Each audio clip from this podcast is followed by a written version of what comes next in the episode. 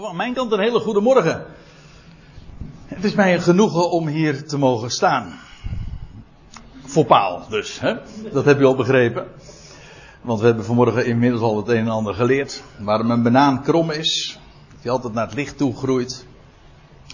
En dat we juist vandaag ook weer, zoals altijd wanneer we bij elkaar zijn, herinnerd worden aan dat machtige feit dat het licht sterker is dan de duisternis. Dat is juist hetgeen wat we de, deze dagen ook uh, in het bijzonder uh, gedenken. En dat we daarbij bepaald worden bij Hem die de dood heeft overwonnen. En daar gaan we het vanmorgen ook over hebben. Hoewel de aanleiding misschien wat vreemd is, want ik ga het hebben over een geschiedenis die we eigenlijk allemaal kennen. Dat, dat, dat leidt nauwelijks twijfel. De geschiedenis van die twee dames die ruzie maken en dan bij koning Salomo komen uh, over de vraag wie nou van hen de levende zoon heeft. En hij is degene die daar zo'n geweldig spreekwoordelijk oordeel over velde, namelijk ik zeg spreekwoordelijk omdat we het allemaal noemen een Salomons oordeel. En een Salomons oordeel, dat is een oordeel, kijk het maar eens na in uw woordenboek. Dat betekent een oordeel dat met grote wijsheid is uitgesproken. Salomon, dat is de, de rooms-katholieke manier van uh, formuleren. Het oordeel van Salomo. En die geschiedenis, die vindt u in 1 Koningen 3.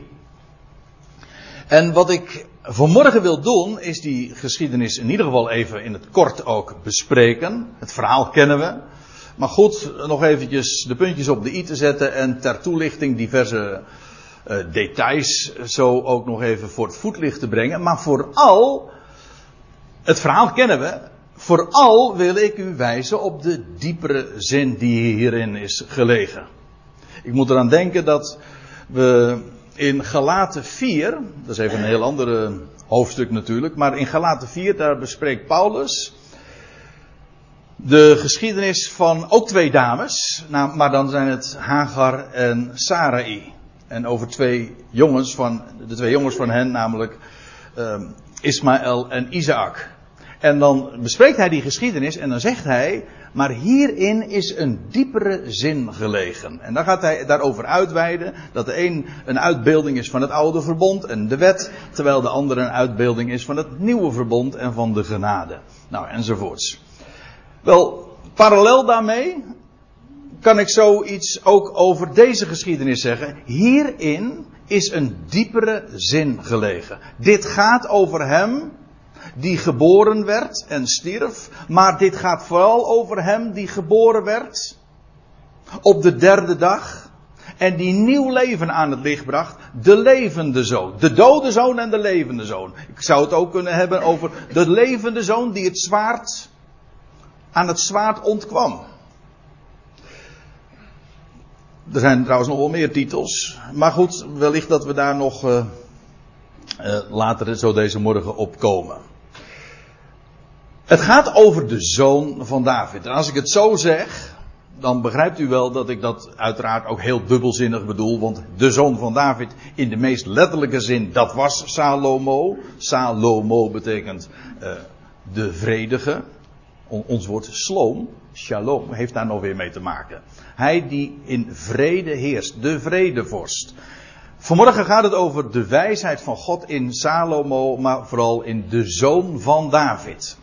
Nou, één ding moet duidelijk zijn. Deze geschiedenis, zoals trouwens alles in de schrift, niet alleen zo'n geschiedenis. Alles in de schrift, maar wat zeg ik? Alles in de schepping. Mijn broer heeft er zojuist al eventjes een boekje over open gedaan in verband met een banaan. Hè. Maar alles in de schepping, aan de sterrenhemel, in de natuur, getuigt van Hem, uit wie het voortkomt. Dat is nogal logisch. Zoals een boek getuigt van wie de auteur is en wat er in zijn hart en gedachten is. Zo getuigt een creatie van een kunstenaar ook van wie die kunstenaar is en wat zijn gedachten zijn. Daarin drukt hij zich uit. Wat dacht u? Dat het met de schepper anders is? In de, in de schepping drukt de schepper zich uit. En leren we hem kennen. Nou ja, non-verbaal. Het zijn geen woorden. Hun, hun, hun uh, stem wordt niet vernomen, om met Psalm 19 te spreken. Maar nochtans gaat hun geluid uit over de ganse aarde.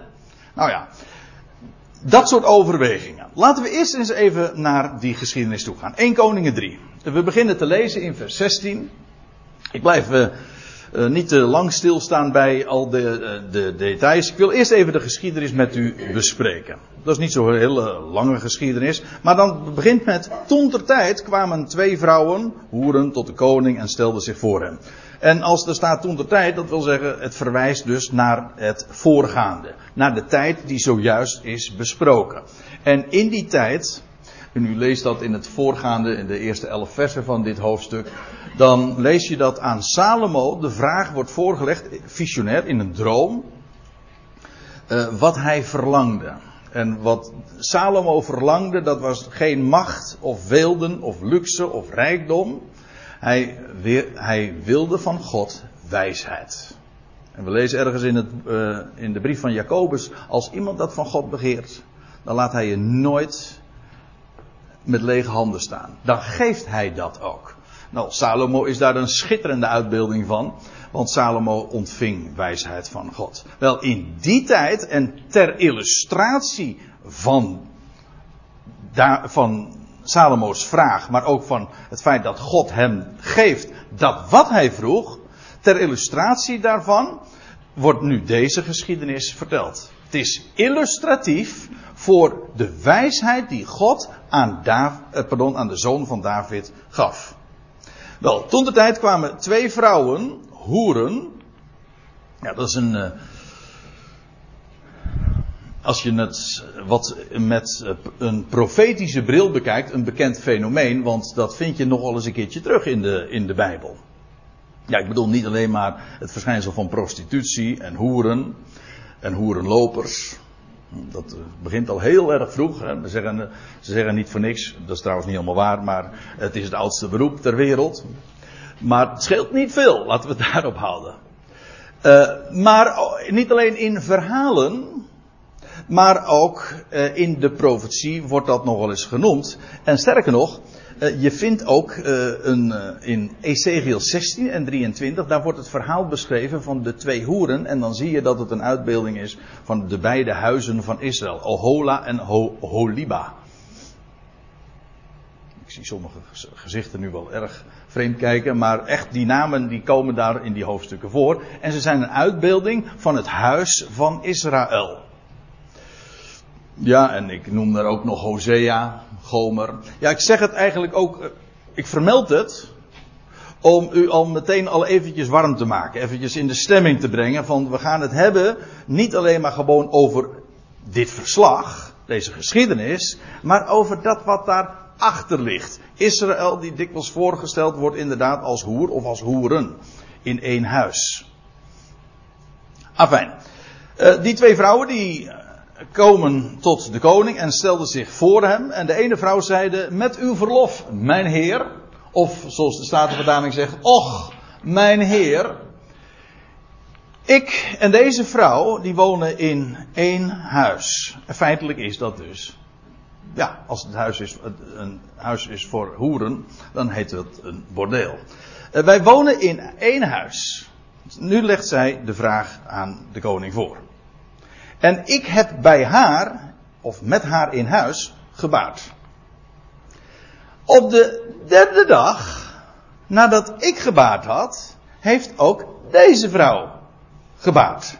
Dus die jongens, die schelen drie dagen. Maar op de derde dag. Nou, ik had het zojuist al even over die twee hoeren in één huis. Dat is een profetisch gegeven. Maar als ik dit zeg, dan moeten echt alle alarmbelletjes en alle lichtjes. Hè, het is per slotverrekening het eind van het jaar, dus dat kan ik zo wel zeggen. Dan moeten alle lichtjes gaan branden. En de belletjes gaan luiden en klinken. Waarom? Omdat de derde dag altijd weer, dat is een universeel fenomeen in de Bijbel, altijd weer verwijst naar die ene grote gebeurtenis waar heel de schrift over gaat. En daarom, het was niet voor niks dat mijn broer Dirk zei van ja, alles gaat er in de Bijbel over. En dat is precies ook de essentie van het evangelie. Dat het licht de duisternis overwint. Dat het leven sterker is aan de dan de dood. En wanneer werd die waarheid? Wanneer kwam die waarheid aan het licht? Wel, dat was ooit op de derde dag. Het heeft nog veel meer uh, diepere lagen, want het spreekt ook nog over millennia, dagen van duizend jaar en een derde tal duizend jaren dat bijna gaat aanvangen. De haan gaat kraaien, weet u wel. Dat, dat zit er ook allemaal nog in. Maar één ding moet duidelijk zijn. De derde dag spreekt in de schrift. Ik bedoel niet alleen in het Nieuwe Testament, al in het Oude Testament, altijd daar weer van. En om u in ieder geval even een, een hint in die richting te geven, wil ik zo een paar voorbeelden geven. Ik ga ze niet eens toelichten, maar ik wil u alleen er even op wijzen dat hoe vaak dat niet voorkomt. En het is zomaar een kleine greep. De eerste keer al, Genesis 1. Land op de derde dag, wat gebeurt er? Er stijgt land op uit de wateren, uit de doodswateren. Het is ook de eerste dag dat er leven tevoorschijn komt op aarde. De, de, eerste, de beste keer dat de derde dag genoemd wordt in de Bijbel is, is eigenlijk al, ja, zet de toon. Dan bladeren we even verder in het boek Genesis. De derde dag, dat was de dag dat dat offer van Isaac gebracht werd. Abraham, weet je wel, op de berg Sinai, uh, pardon, de berg Moria, daar bij Jeruzalem. Op de derde dag staat erbij. Ik heb de versnummers er meteen bij vermeld, dus u kunt het zo allemaal nalezen. Genesis 40, vers 1. Dan lees je over de derde dag. Toen was Farao jarig. En dat was een wending in het leven. Eigenlijk, daar is de grote ommekeer in het leven van Jozef. Genesis, pardon, Exodus 19. De derde dag. Dan klinkt de bazuin en de Heer daalt neer voor de ogen van het ganse volk van Israël. De berg Sinaï.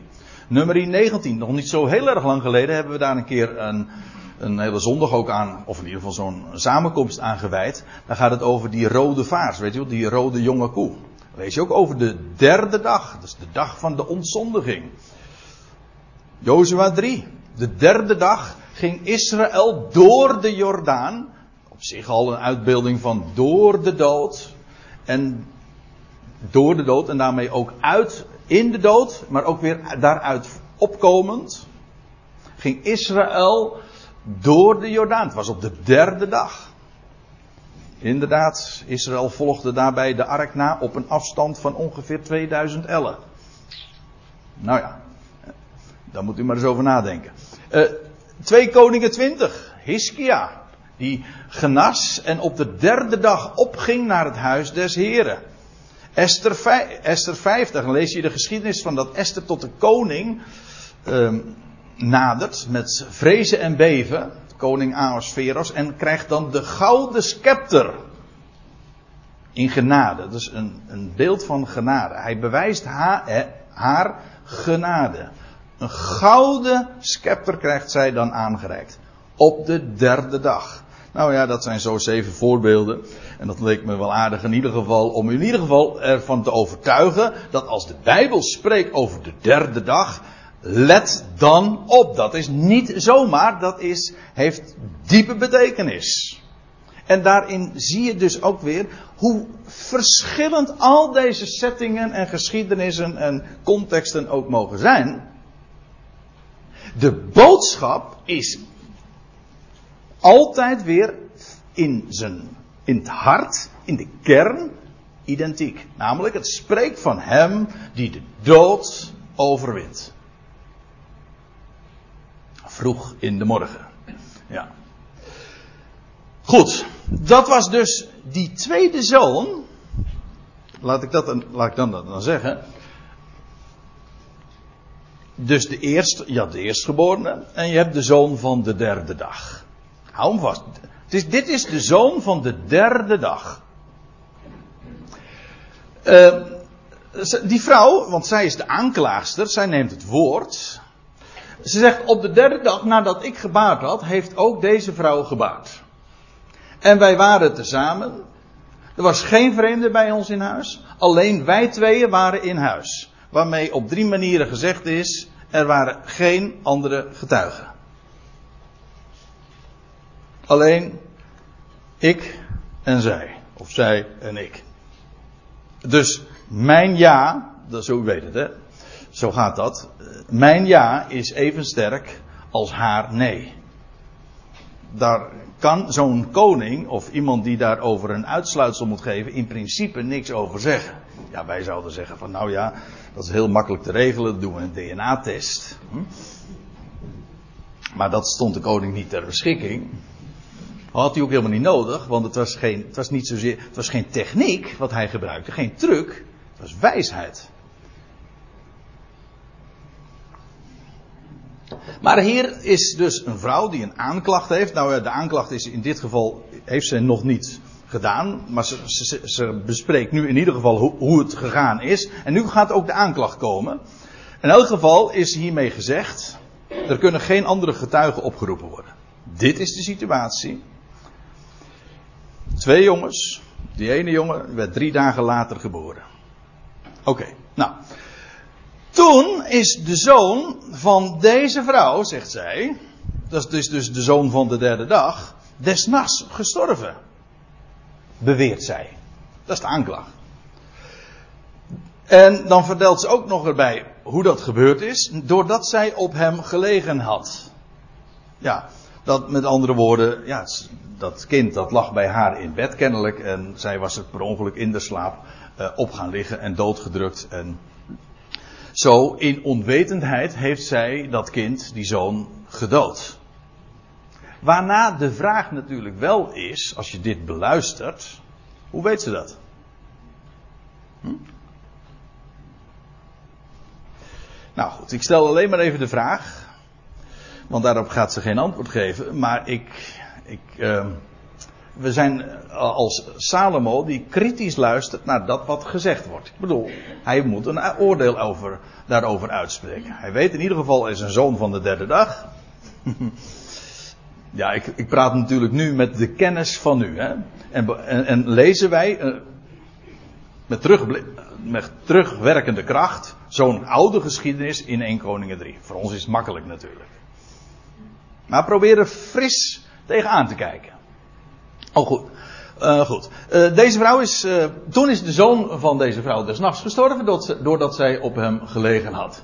En zij. En zij, zegt ze, is, is de middernacht opgestaan. En heeft mijn zoon naast mij weggenomen. Gestolen dus. Terwijl uw dienstmaagd sliep. Dat wil zeggen, ik. Die, die andere, zij heeft mijn kind gejat, hm, om het even ook op zijn Hebreeuws te zeggen. Gestolen. En, en u, uh, ik sliep, zegt ze tegen de koning. En weet u waar, ja, ja goed, nou heb ik al de geschiedenis, het versnummer vermeld. Dus nou is de vraag al niet meer zo goed. Maar waar doet u dit aan denken? Nou, misschien hebt u niet gekeken. Deze beschuldiging. Zij hebben hem weggenomen terwijl wij sliepen. Ja, dan denk ik ook aan die ene dag, de derde dag. Daar lees je in Matthäus 28, vers 13, daar lees je dat de, uh, de Joodse leidslieden, als hen dan ter oren komt van, de wacht die weggevlucht is van het graf en die weggewentelde steen. En dan, uh, dan betalen zij geld voor het verspreiden van een leugen. En dan zeggen zij in, in, in dit vers. Zijn discipelen zijn desnachts gekomen en hebben hem gestolen terwijl wij sliepen. Dus ook te middernacht was er sprake van diefstal. Opmerkelijk parallel. Ik ga er nu verder nog niks over zeggen. Ik wil pas aan het eind wil ik eigenlijk de eindjes aan elkaar gaan knopen. En, maar laten we eerst even de geschiedenis vermelden. En, en bespreken en, en, bezien, nader bezien. En ik wijs zo alleen eventjes wat, op wat opmerkelijke parallellen. Niet meer.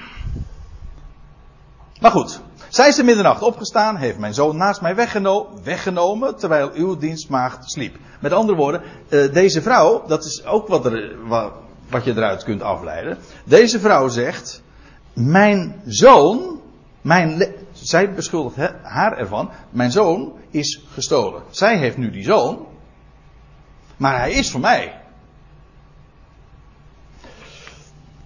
Goed. En staat er dan nog bij, en heeft hem in haar schoot gelegd en haar dode zoon heeft zij in mijn schoot gelegd. Kortom, er is gewoon sprake van een verwisseling. Toen ik des morgens opstond om mijn zoon te voeden, zie, hij was dood. Maar, zegt ze, ik gaf in de morgen acht op hem. Dat wil zeggen, ik keek er eens beter naar, naar, naar, ventje. En zie, het was niet de zoon die ik gebaard had. Tenminste, dat is dus nog steeds, deze vrouw is aan het woord. Dit is haar aanklacht. Zij weet te vertellen van, ja, die andere vrouw die heeft, heeft opgelegen en in de middernacht heeft ze dat allemaal verwisseld. En hoe weet ze dat dan? Zegt ze. Dat is haar bewering, haar aanklacht. Uh, ik herkende mijn zoon niet. Het was niet mijn zoon, zegt ze. Goed. Maar de andere vrouw zei, niet waar.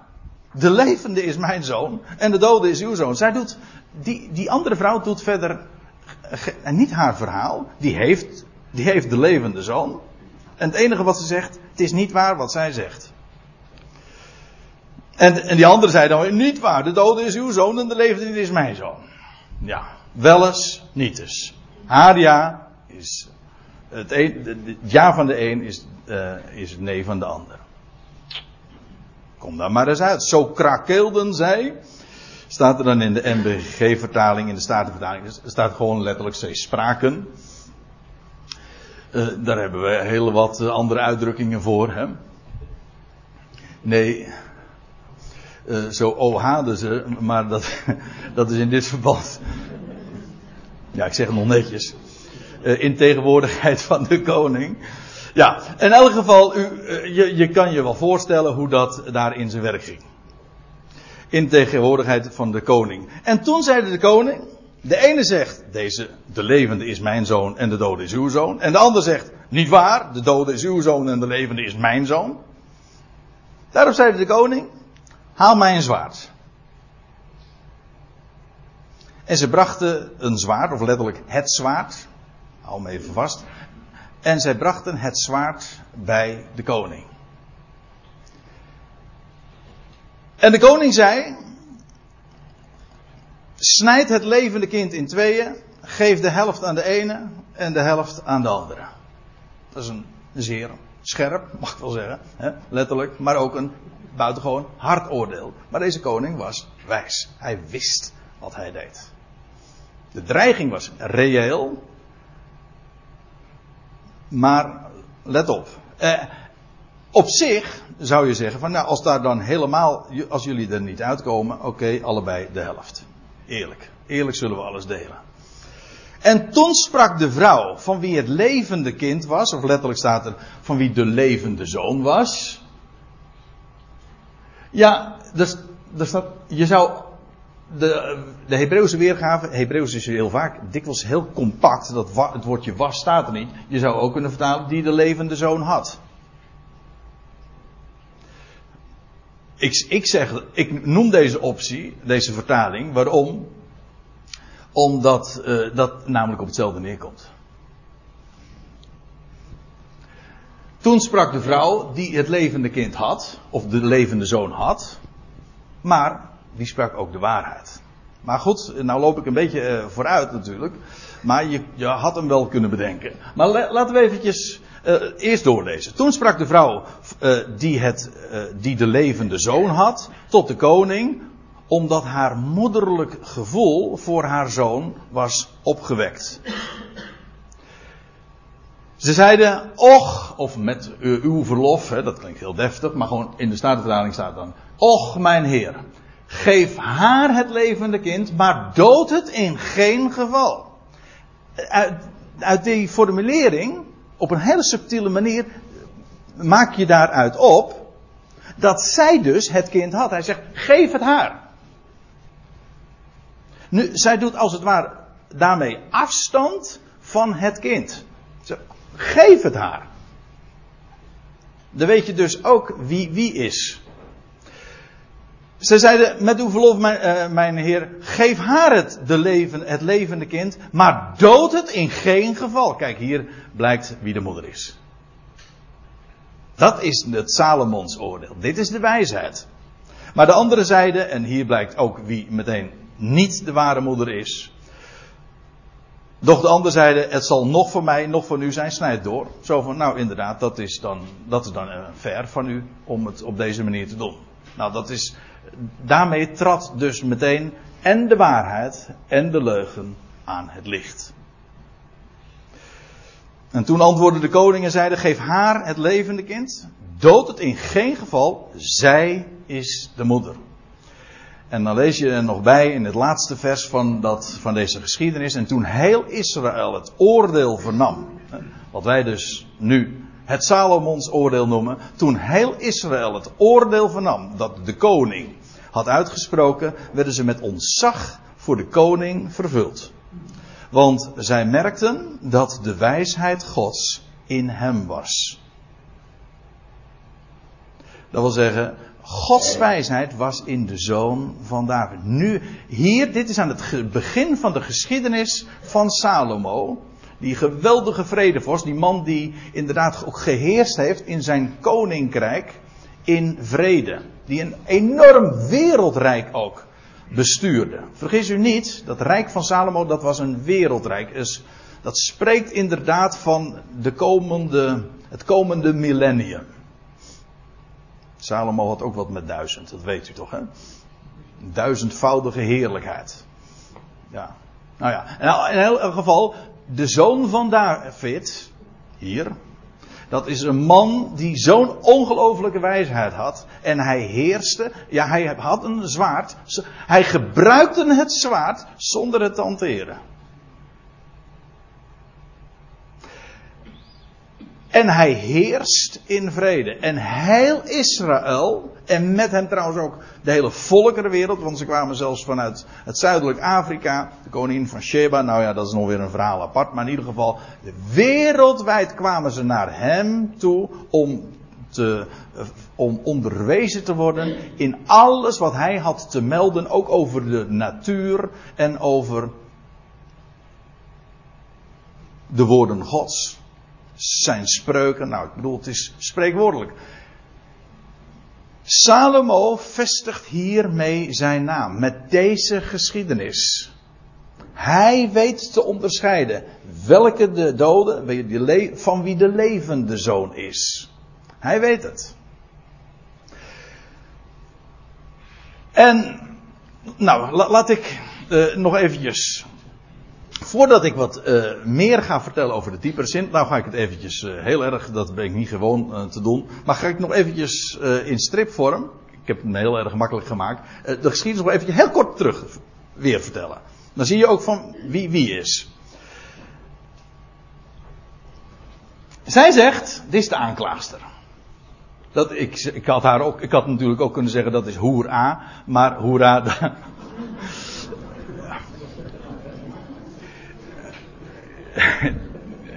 hoer A en hoer B. Ja.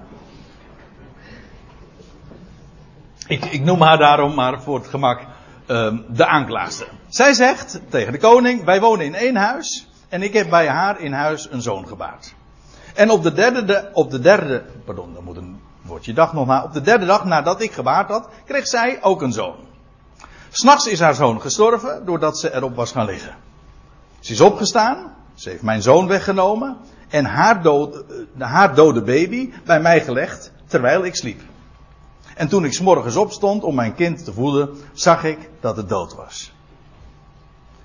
Maar toen, het, toen ik goed naar hem keek, zag ik dat het niet mijn zoon was. En nou zegt die andere vrouw, die, dat, die het kind heeft, die het kind in handen heeft, dat is niet waar. Ik heb het kind niet gestolen. De levende zoon is van mij. En dan zegt de koning, nou breng een zwaard en deel de jongen uh, in tweeën, allebei de helft. Ja, en dan zegt zij, ja, dan is van geen van beiden. Maar dan blijkt dus de waarheid en treedt aan het licht. Nee, sorry? Nee, toch?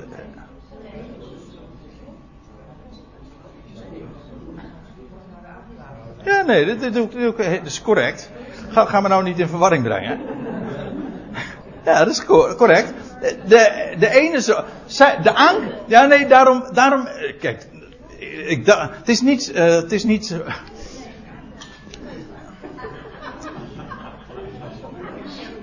ik, het was niet voor niks dat ik het nog eventjes opnieuw vertel. Juist om even goed te onderscheiden wie wie is. Want je haalt het zomaar door elkaar.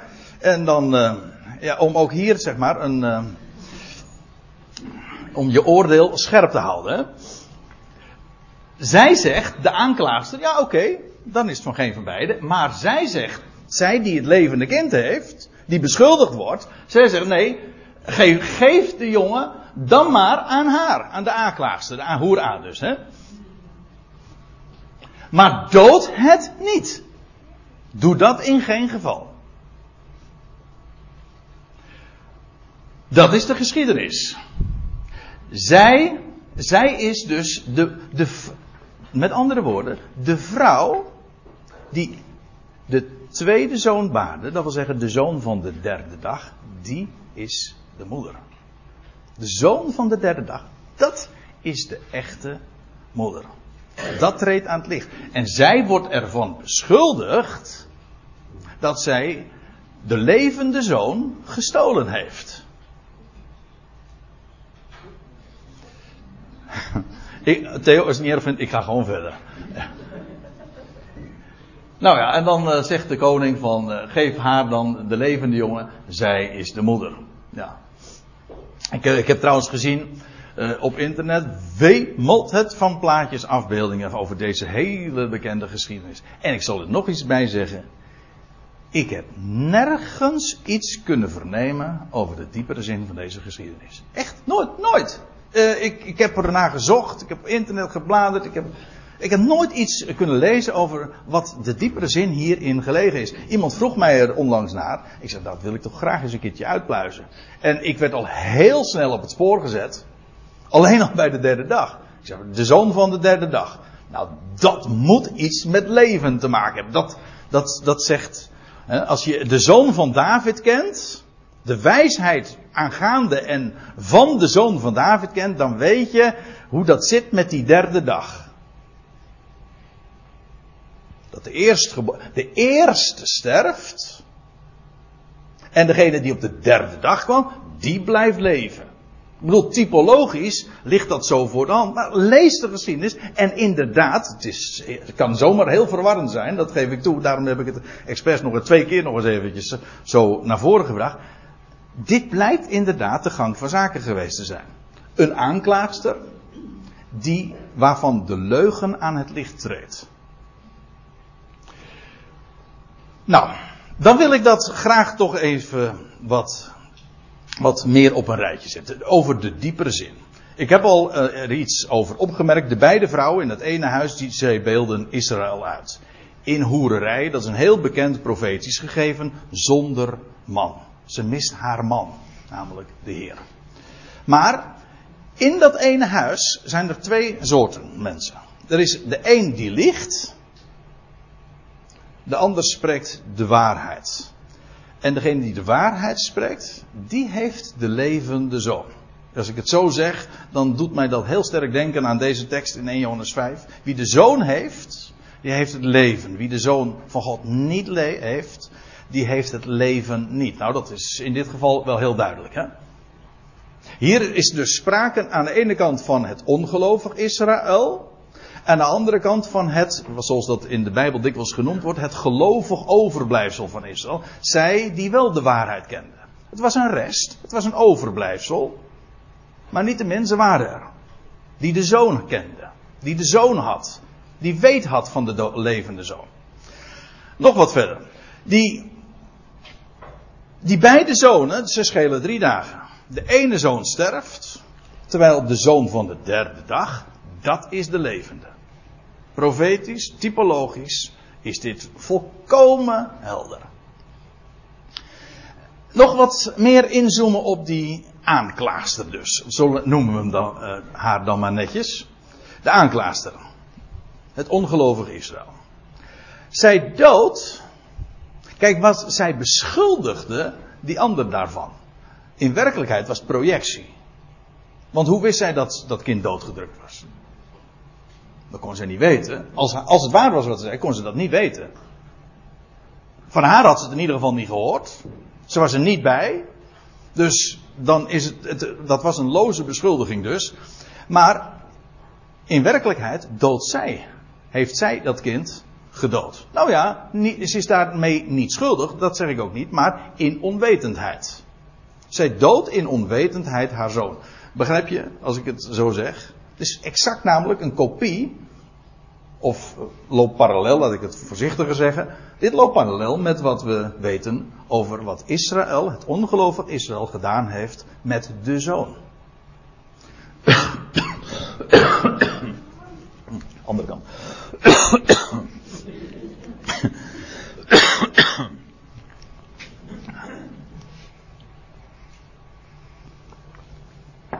Het is Petrus die tegen het volk van Israël zegt, op het tempelplein in Handelingen 3 lees je dat, de leidsman ten leven hebt gij gedood. En nu broeders, dat zegt hij dan later, ik weet dat gij in onkunde gehandeld hebt, gelijk ook uw overste, staat er dan nog bij. Ze wisten, ze wisten niet wat ze deden. Inderdaad, ze hebben de zoon doodgedrukt, gedood, maar ze wisten het niet. Nog iets, nog een kenmerk. Ze beschuldigt haar huisgenoot, de levende zoon, dus de zoon van de derde dag, te hebben gestolen.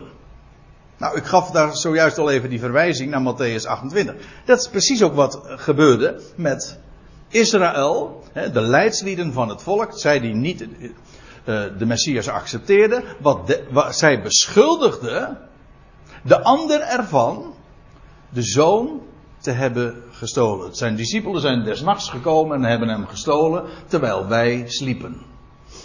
Die beschuldiging is exact van dezelfde aard. En dan nog één. Zij, en dat loopt eigenlijk uh, synchroon met dat, uh, dat voorgaande. Zij herkende haar dode zoon niet. Denk er eens over na. Zij herkende de dode zoon niet. Ik heb daar een andere, ja, ik, ik, een heel wat schriftplaatsen, met name vanuit het Nieuwe Testament dan kunnen noemen. Hoe Israël zich niet herkent, of laat ik het anders zeggen, de dode zoon, hij die stierf, herkent zij niet, kan zij niet herkennen als de Messias. Zij herkent hem niet. Je leest van die Emmausgangers die eigenlijk min of meer in hetzelfde schuitje zaten. Nou ja, in elk geval, zij worden zo aangesproken, incognito, incognito door, die, door, de, door de levende Heer op de derde dag. Ja, ja, en dan zegt hij, die, die onbekende man die met hen meereist, o onverstandige, trage van hart, dat ge niet gelooft alles wat de profeten gesproken hebben. Moest de Christus dit niet lijden? Moest hij niet sterven? Om in zijn heerlijkheid, het leven, de derde dag in te gaan. Ze wisten het niet. Het stond er geschreven, maar men geloofde het niet. Het paste niet in het plaatje. Men paste niet in de, in de schets die men daarvan had, de profielschets die men had van de Messias. Een, een Messias die stierf. Men herkende de dode zoon niet. Dus drie kenmerken van die aanklaagster en daarin herken je het ongelovig Israël. En je herkent tevens degene die de waarheid spreekt, die wel de zoon heeft en het leven. En dan nog iets over dat zwaard. Wat doet dat zwaard? Dat zwaard dat brengt hier de waarheid aan het licht. Het zwaard. Het wijst de levende zoon aan. Door middel van het zwaard wordt de levende zoon aangewezen. En door middel van dat zwaard, het zwaard, wordt de wijsheid van God openbaar. Namelijk in de zoon van David. Dat is zoals de geschiedenis afsluit. Hier, nu was Israël ontzet en onder de indruk van de wijsheid Gods in hem, in de zoon van David. En dat komt allemaal aan het licht door middel van het zwaard. Maar het hoeft toch niet moeilijk te zijn. We hebben er trouwens zojuist nog over eh, gezongen. blijft met het heilig zwaard des geestes. Het is erg oud-Nederlands. Maar uh, de gedachte is een duidelijke. Hij blijft met het heilig zwaard des geestes, het geestelijk zwaard namelijk, strijden. Namelijk het echte zwaard, waar een gewoon zwaard maar een, een uitbeelding van is. Of maar, maar in ieder geval een uitbeelding van is. Het woord van God. Ik, zeg, ik citeer nu de woorden van Hebreeën 4, vers 12. Het woord van God. Dat levend is en krachtig. Nou, dat kun je wel zeggen. En scherper dan enig tweesnijdend zwaard. Het geestelijk zwaard, dat is het woord Gods, zegt Paulus dan in Efeze 6 weer. Nou, je vindt dat op allerlei manieren iedere keer weer. Het zwaard dat scheiding brengt. Het woord dat levend is en krachtig. Het, het spreekt van leven. Het brengt ook leven tot stand. Je zou zeggen het tegendeel. Hier, hè, snijdt het kind door tweede. Ja, maar juist daardoor komt het leven aan het licht en de waarheid aan het licht. Het is scherper dan enig tweesnijdend zwaard, dringt zo door, door, zo diep, dat het van één scheidt ziel en geest. Mensen zeggen dat is allemaal hetzelfde, ziel en geest, maar het woord van God maakt scheiding tussen beiden. En het schrift overleggingen en gedachten des harten. Nou, dat laatste is wel helemaal duidelijk in deze geschiedenis, want wat doet het zwaard? Dat maakt, dat brengt de waarheid en, het leugen, en de leugen en de gedachten die die beide vrouwen hadden, brengt het allemaal openbaar. Het schrift overleggingen en gedachten van harten. Dat is wat dat zwaard deed. Maar dat is een, een type uiteraard. Het was, kijk, we hebben het over een letterlijke geschiedenis, over iets wat ooit plaatsvond en waardoor Salomo naam maakte en illustratief voor zijn oordeel en voor, het, voor zijn rechtspraak en voor de wijsheid die hij van God had gekregen, wijsheid Gods. Maar het spreekt natuurlijk van de zoon van David, die de waarheid, die het woord van God spreekt en die de leven, waardoor ook de levende zoon wordt aangewezen en het spreekt van de zonen Davids. Kortom, het spreekt van al die dingen zodat die, die geschiedenis in 1 Koningen 3 ja, een prachtig typologisch, of zo u wilt, een profetische vooruitwijzing is naar de zoon van David, naar de zoon van de levende dag, naar de zoon die blijft leven, die ook niet kan sterven. En het geweldige is trouwens van die vrouw ook, dat zie je ook als je de zoon hebt, als je het leven hebt, haar moederlijke gevoel hè, werd, werd aangewakkerd. Dan kun je ook niet zwijgen. Dan kun je niet zwijgen. Niet, dan moet je spreken, maar dat is eigen. Als je de, de, zoon hebt, de levende zoon hebt, dan kun je daar niet over zwijgen. Dat deed zij ook niet. Dat is het geweldige. Als, als, als het woord kent, het levende woord kent, de levende zoon kent, als, als het je leven is, dan, dan, dan, dan komt dat er hoe dan ook uit. Daar hoef je helemaal geen zorgen over te maken. Ja. Oei. Nou zie ik dat, nou ben ik, uh, dat was ik eigenlijk nog vergeten. Dat zou ik er ook nog over vertellen, maar ik zie dat het inmiddels al vijf voor half twaalf is. Want dat wilde ik er ook nog over, over vertellen. Heb u nog even tijd? Hm? Oké, nou. Je, hier heb je een tweetal. Hè? De ene zoon, de eerstgeborene, sterft. Oh, trouwens, als ik het zo zeg, nog, één, nog even één ding. Uh, uh, je leest van de Messias als hij straks zal verschijnen. Ik heb daar geen diaatje van, maar kijk het maar eens na in Zacharia 12, als ik me niet vergis, vers 10. Dan lees je als de Messias straks zal verschijnen in Jeruzalem dan zullen, ze zien, dan zullen ze zien, staat er in dat vers, wie zij doorstoken hebben, wie zij gedood hebben. In onwetendheid natuurlijk. En dan staat en ze zullen over hem rouw klagen als over een eerstgeborene. Hou hem vast. Ze zullen over hem rouw klagen als over een eerstgeborene. Inderdaad, de eerstgeborene stierf de eerstgeborene, de, de zoon van de derde dag, hij leeft. En hij blijft leven. Maar die beide zonen zijn een type van de Messias. Die stierf, Hij stierf. En drie dagen later stond hij op. De zoon van de derde dag, degene die een uitbeelding is van het leven. Maar die beide zonen zijn een uitbeelding van die ene Messias die stierf en opstond uit de doden. Maar dat fenomeen, en dat is waarom ik er hier ook even nog op wijs, en dit is de, laatste dia geloof ik die ik erover heb. Dat, zie je, dat fenomeen zie je op allerlei manieren. En ik wil u twee voorbeelden geven uit, uit, uit het boek Leviticus. Daar lees je in uh, Leviticus 13 en 14, dat, uh, dat, is een, een, uitgebreide beschrijving over de wet op melaatsheid, maar dan nou even één, één detail daaruit. Dan lees je over dat er twee duiven genomen moesten worden. En die ene duif, dat was om de melaatse dan ook te reinigen. De eerste wordt dan geslacht. En vervolgens de tweede, we hebben het bij een andere gelegenheid nog eens over gehad. Dat, dat, de eerste duif werd geslacht. Het bloed daarvan werd opgevangen. En vervolgens werd, heel merkwaardig, vervolgens werd die andere, de tweede duif, genomen. Werd gedompeld, gedoopt in het bloed van die eerste duif die geslacht was. En vervolgens werd die duif met het bloed besprenkeld met bloed, ging zo, werd vrijgelaten en vloog zo de hemel in. Oh, man, dit, dit is een mooi type hoor.